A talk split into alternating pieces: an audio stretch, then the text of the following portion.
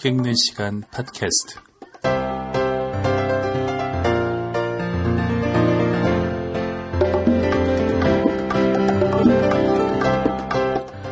안녕하세요. 책 읽는 시간 팟캐스트 진행하고 있는 작가 김영아입니다. 그동안 잘 지내셨습니까? 네, 책 읽는 시간 팟캐스트 벌써 한 25번째 에피소드로 접어들고 있는데요.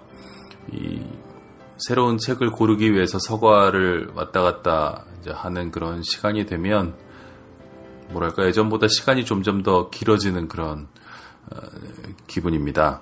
예전에 한 책은 뭐 웬만하면 좀 빼고 한 작가도 빼고 근데 그러고 또 어, 번역이 매끄럽지 않은 책들은 읽기에 좀 어려우니까 그것도 빼고 또 뭐 여러 가지 사정으로 이런저런 작품들을 제외하다 보면 예, 뭐 또 할 수 없는 것들이 이제 점점 많아지는 것이죠. 그래서 어, 저는 최근에 그 희곡들을 좀 읽고 있는데요.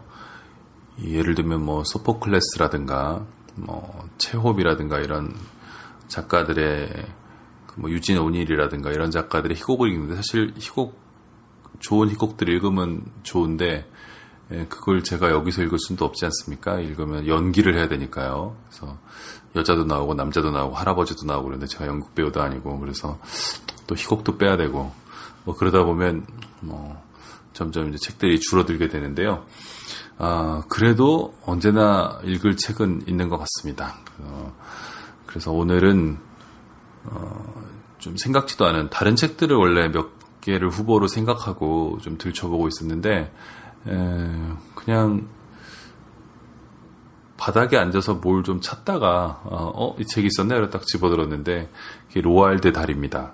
이 로알드 달은 음, 아마 많이들 들어는 보셨을 것 같아요. 읽은 분들도 꽤 계실 것 같은데 어, 우리나라에서보다는 이 그 서구에서 훨씬 더 유명하죠.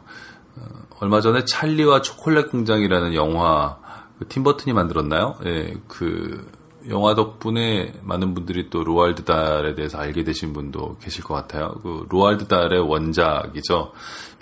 네, 이분은 아주 왕성한 그 생산력을 가진 작가였습니다. 원래는 영국에서 어, 태어나셨죠. 사우스 웨일즈에서 태어나셨고요. 1916년생입니다. 예, 부모는 노르웨이에서 이민을 오신 그런 분들이었는데요.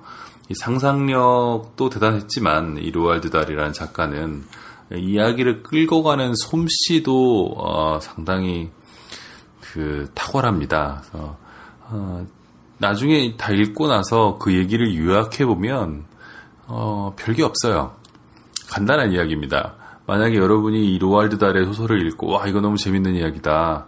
어, 그래서 다른 사람들한테 가서 그 얘기를 해주려고 하면 어떤 어려움을 겪게 되실 겁니다. 왜냐하면 음, 그 이야기 자체가 그렇게 놀라운 것이 아니기 때문에 그렇습니다. 별거 아닌 얘기인데요. 이거를 로알드 달은 이리 끌고 저리 끌고 하면서 어, 사람들을 데리고 다닙니다. 그래서 어, 뭐 그게 뭐 이야기꾼의 재능이고 뭐 그렇죠. 그리고 혹자는 소설의 핵심은 바로 그 우회에 있다 이렇게도 얘기를 하죠. 이야기가 직선으로 시작 지점에서 끝까지 가는 것이 아니라 소설은 바로 갈 수도 있는 길을 우회해서 가는 것이고 바로 그 우회야말로 소설의 본질이며 육체다 이제 이렇게 얘기하는 분들도 있죠. 그래서 어, 그런 얘기도 우리가 많이 하게 되는데 그 가끔 제가 저희 문단의 선배들이나 이런 다른 뭐 작가들을 만나게 되면 네 이야기들을 아주 잘하시죠. 어, 별거 아니에요. 뭐 어디 가서 어떤 뭐 가벼운 봉변을 당했다 뭐 이런 얘기인데 이 얘기를 가지고 뭐 한 시간 두 시간씩 그래서 이렇게 되고 저렇게 되고 누가 들어오고 누가 나가고 뭐 이런 얘기들 하면서 끌고 다니는 분들 이런 분들이 저의 예, 선배이자 동료 작가들입니다. 오늘 로알드 달은 그 맛이라는 소설집을 제가 골랐는데요. 이 맛이라는 소설집은 우리나라에서는 강이라는 출판사에서 나왔습니다. 단편집입니다. 이분은 장편도 많이 쓰셨어요. 근데 단편에서도 역시 탁월한 재능을 보이셨습니다.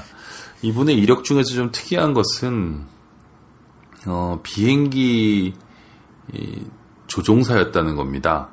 영국 공군으로 그 일을 하셨는데요. 2차 세계대전 때 전투기 조종사로 어, 참전했습니다. 이 전투기 조종사 출신의 상상력이 풍부한 작가들이 몇 있는데요. 이야기꾼이고 그, 여러분들 아마 아실 겁니다. 생텍쥐베리 비행기를 타고 다니면서 어, 결국에는 사라졌죠. 근데 이분은 어린 왕자를 쓰셨고요. 또 로맨가리가 생각이 납니다. 로맨가리 역시 그 네, 공군이었죠. 그래서 비행기도 어, 조종을 했는데요.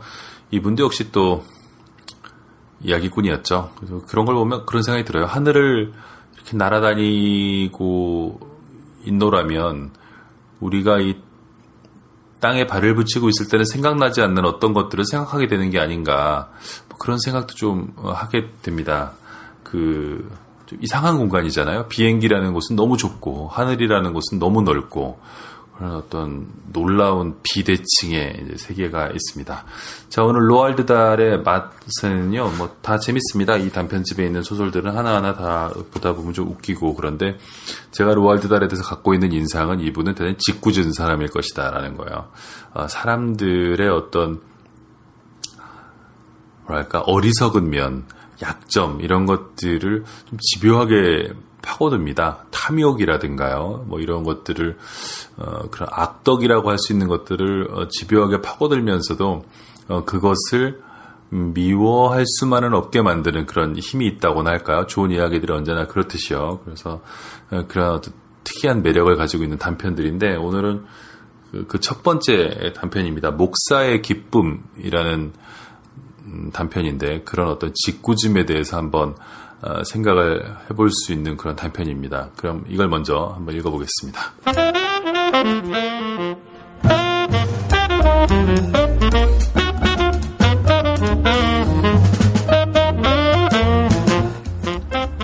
목사의 기쁨 보기 스 씨는 차창을 열고 창턱에 팔꿈치를 기댄 편안한 자세로 천천히 차를 몰고 있었다. 시골은 얼마나 아름다운가. 여름이 다가오는 조짐과 다시 만나게 되니 얼마나 반가운가. 특히 앵초, 그리고 산사나무. 산사나무는 산울타리를 따라 하얀색, 분홍색, 빨간색 꽃망울을 터뜨렸고, 앵초는 그 밑에 덤불을 이루어 자라고 있었다. 실로 아름다웠다. 보기스 씨는 한 손을 운전대에서 떼어내고 담배에 불을 붙였다. 지금 브릴힐 정상에 올라가면 멋지겠군. 그는 속으로 중얼거렸다. 1km쯤 앞에 브릴힐이 보였다. 저기 정상에 있는 나무들 사이에 옹기종기 모여있는 작은 집들이 불일 마을이겠군. 좋았어. 그의 일요일 사업이 이렇게 아름다운 언덕 꼭대기에서 시작되는 경우는 별로 없었다. 보기스 씨는 정상을 향해 차를 몰고 가다가 정상 바로 못 미친 곳에서 차를 멈췄다. 마을 외곽이었다. 그는 차에서 내려 주위를 둘러보았다. 저 아래로 들판이 거대한 녹색 양탄자처럼 펼쳐져 있었다. 시야가 몇 킬로미터나 트여 있었다. 완벽했다. 그는 호주머니에서 수첩과 연필을 꺼낸 다음 차 뒤에 기대 숙련된 눈으로 들판의 풍경을 천천히 따라가 보았다. 오른쪽 밭 뒤쪽에 중간 크기의 농가가 보였다. 도로와 농가는 좁은 길로 이어져 있었다.